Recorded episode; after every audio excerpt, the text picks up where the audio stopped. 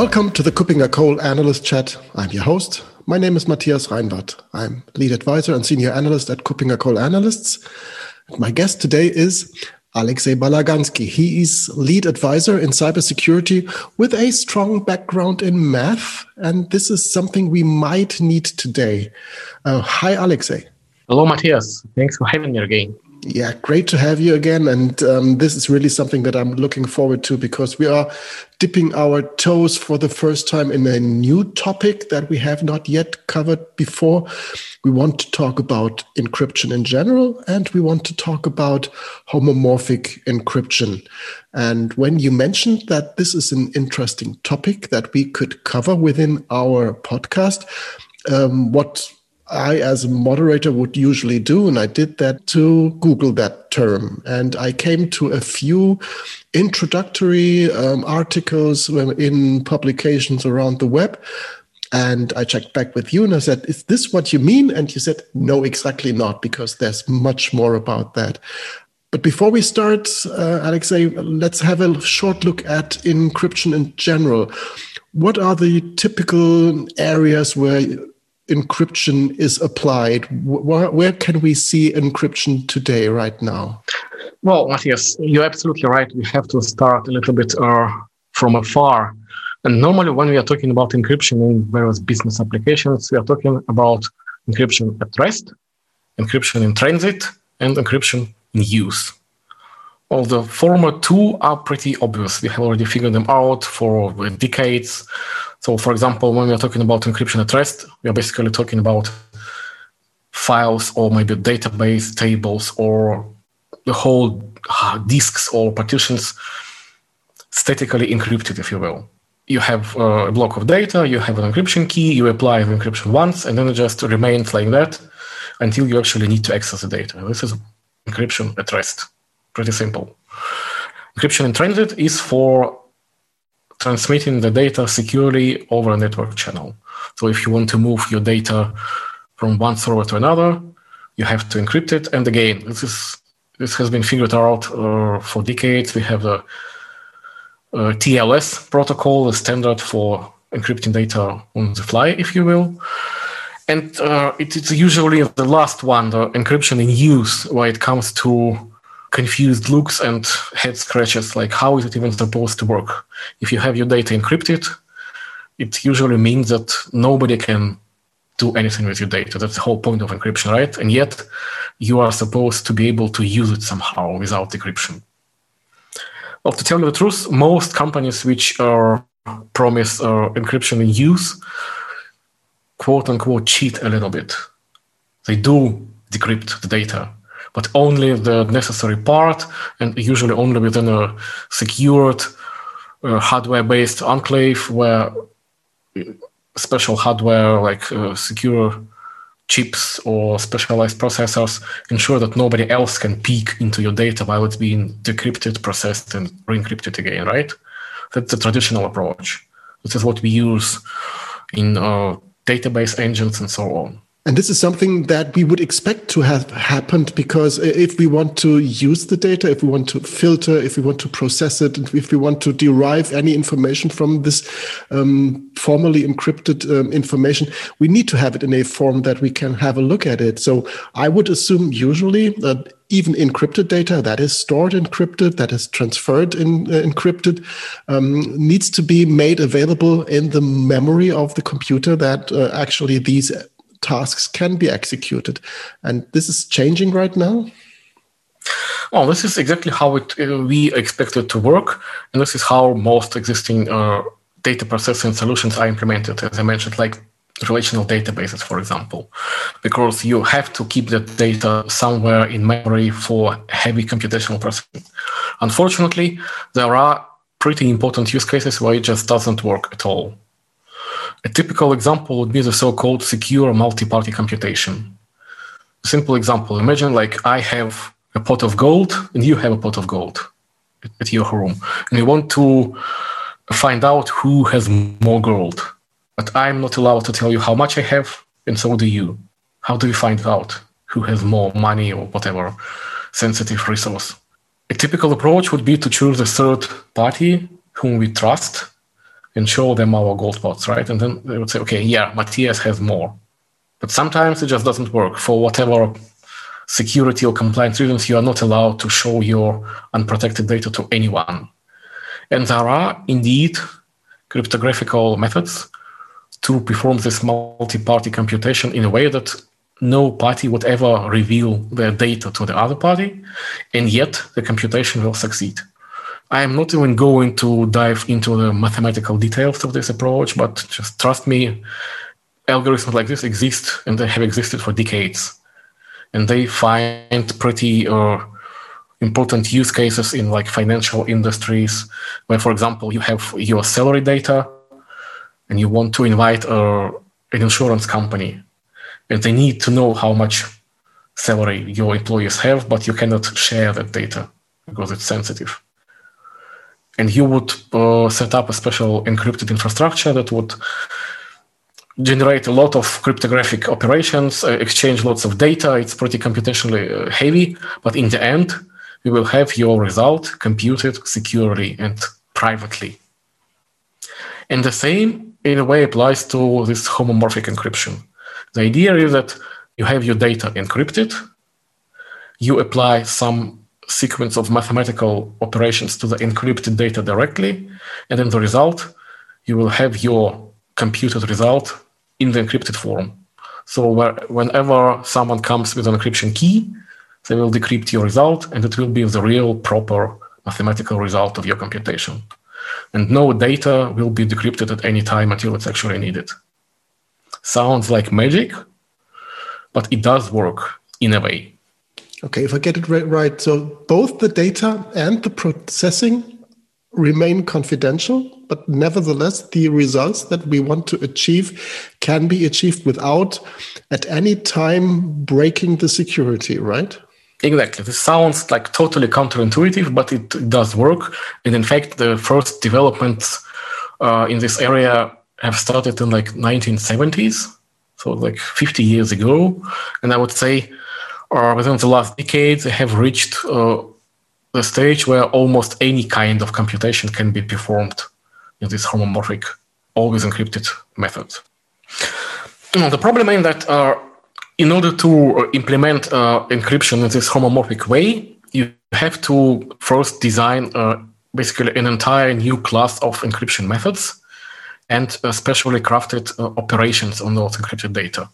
For example, every uh, type of encryption has this uh, property which is called malleability. Basically, again, without going into details, it means that suppose you have a block of encrypted data which says, for example, I owe Matthias 100 euro. And you take my encrypted data and you manipulate it directly without decrypting. And in the end, you will get the resulting text which says, I owe Matthias 200 euros. This is a well known problem in the field of proper quote unquote traditional cryptography because you are supposed to detect and prevent uh, these types of attack, right? You do not want your encrypted data to be manipulated. But within homomorphic encryption, it's actually a desired property. And you can uh, design your encryption method in a way that it can be malleable into a specific uh, way so that it allows performing a certain type of operation.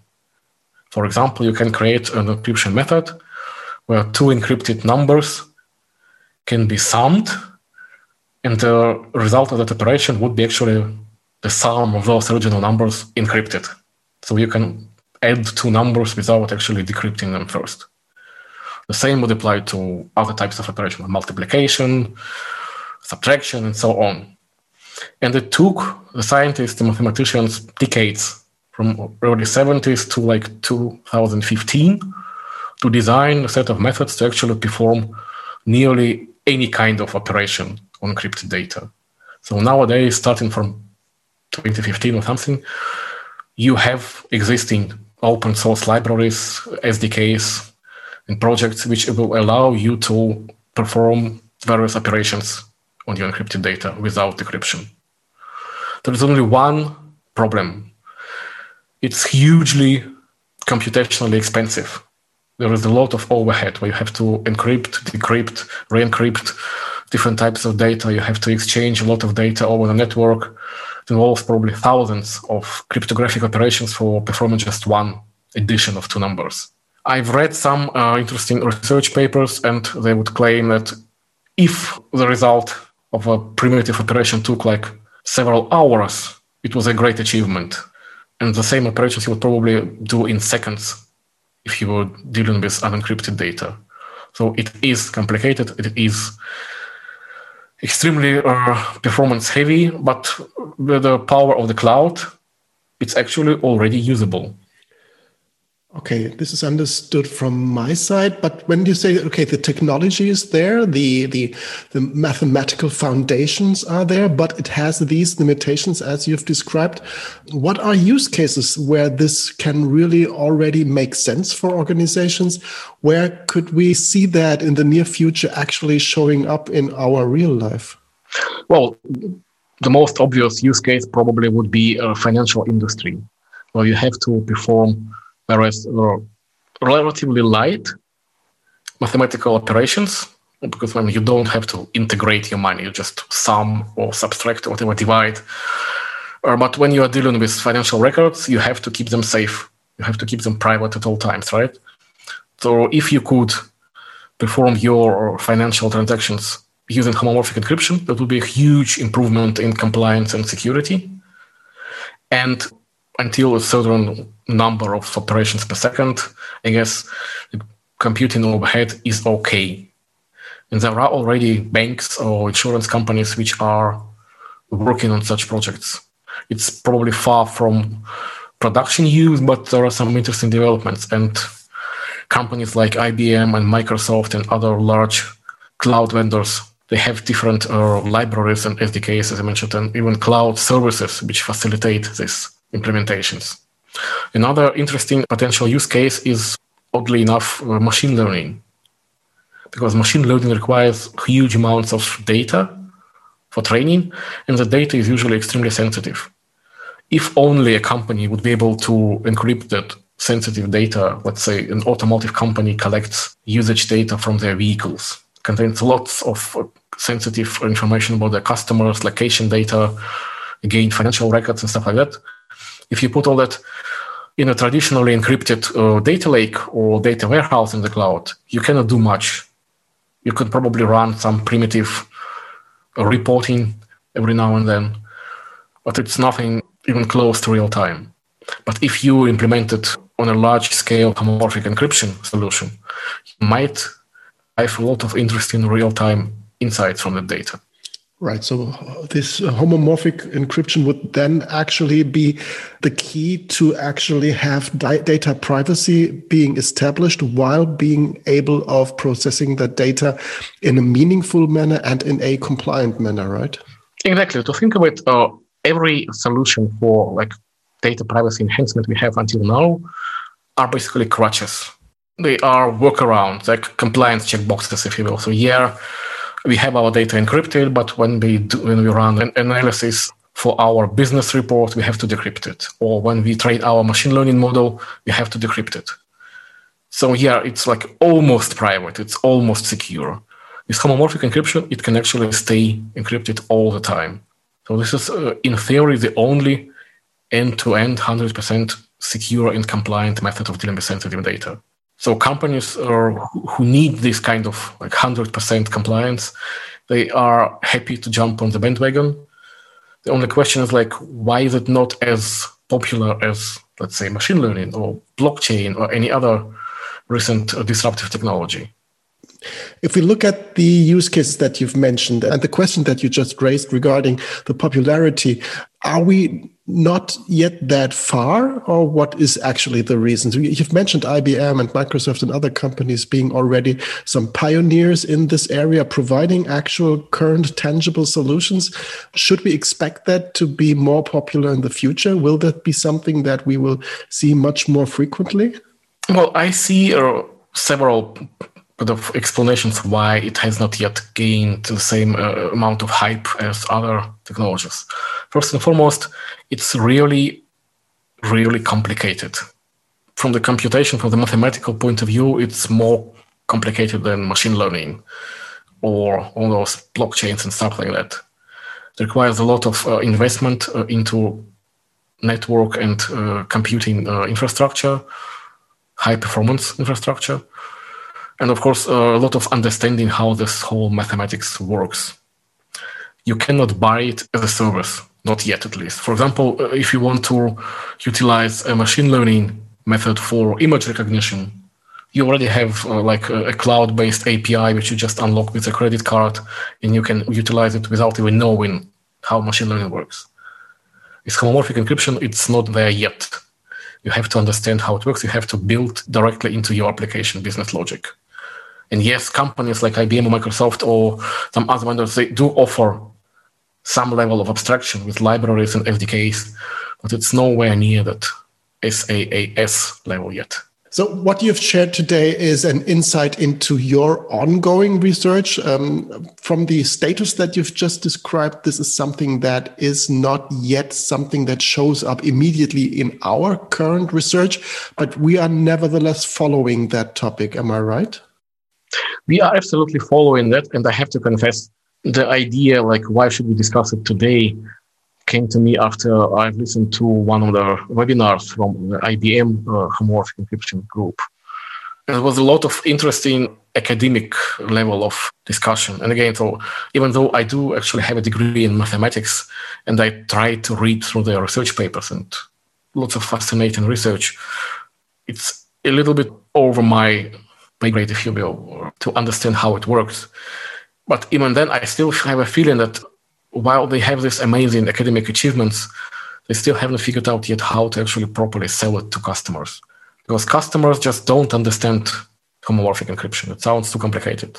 They would understand if it would be sold as a service, solving a specific use case that we have discussed earlier. We are not that far yet. I guess the same applies, for example, to quantum computing.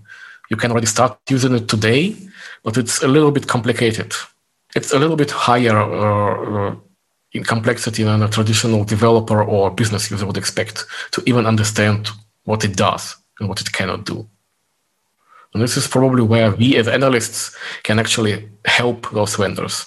If we could explain homomorphic encryption to a person uh, like the five, that alone would help to understand where it can be applied and how much effort is needed for that.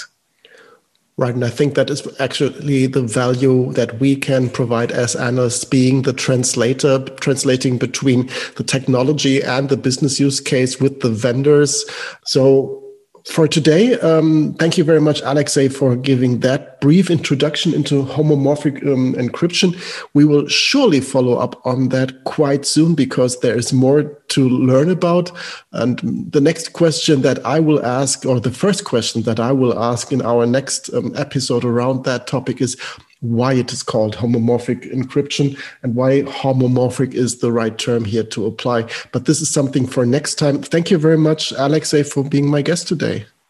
Well, thank you, Matthias, and see you soon, sometime later. Absolutely. Thank you very much. And looking forward to learning more about this really incredible um, yeah, innovation that we have here right now. Thanks again and bye bye. Goodbye.